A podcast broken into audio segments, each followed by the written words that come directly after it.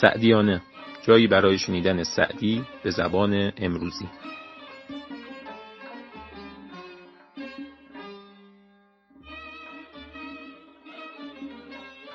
به نام خداوند جان آفرین حکیم سخن در زبان آفرین. خداوند بخشنده دستگیر کریم خطا بخش پوزش پذیر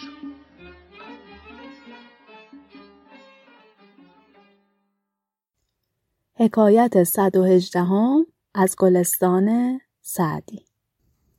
سلام. رسیدیم به بیست و هشتمین و آخرین حکایت از باب در فضیلت قناعت. امیدوارم که از شنیدن این باب لذت برده باشید و حکایت های این باب باعث شده باشه که زندگی بهتری داشته باشید. تو این حکایت جناب سعدی میفرماید شنیدم یه درویش برای زندگی رفته بود به یه قار. و گوشه عزلت رو انتخاب کرده بود. هیبت زندگی و شکوه ثروتمندانم براش هیچ ارزشی نداشت. هر که بر خود در سؤال گشاد تا بمیرد نیازمند بود.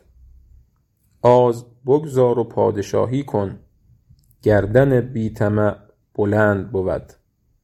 یه روز پادشاه بهش گفت دور از اخلاق جوانمردانه که دعوت کسی رو رد کنی ما هم تو رو به غذای اندکی دعوت می‌کنیم.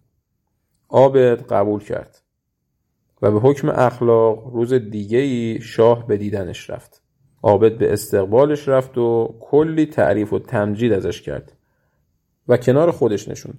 وقتی پادشاه رفت رفیقای عابد که خیلی تعجب کرده بودن بهش گفتن چرا اینجوری باش رفتار کردی و اینقدر تحویلش گرفتی؟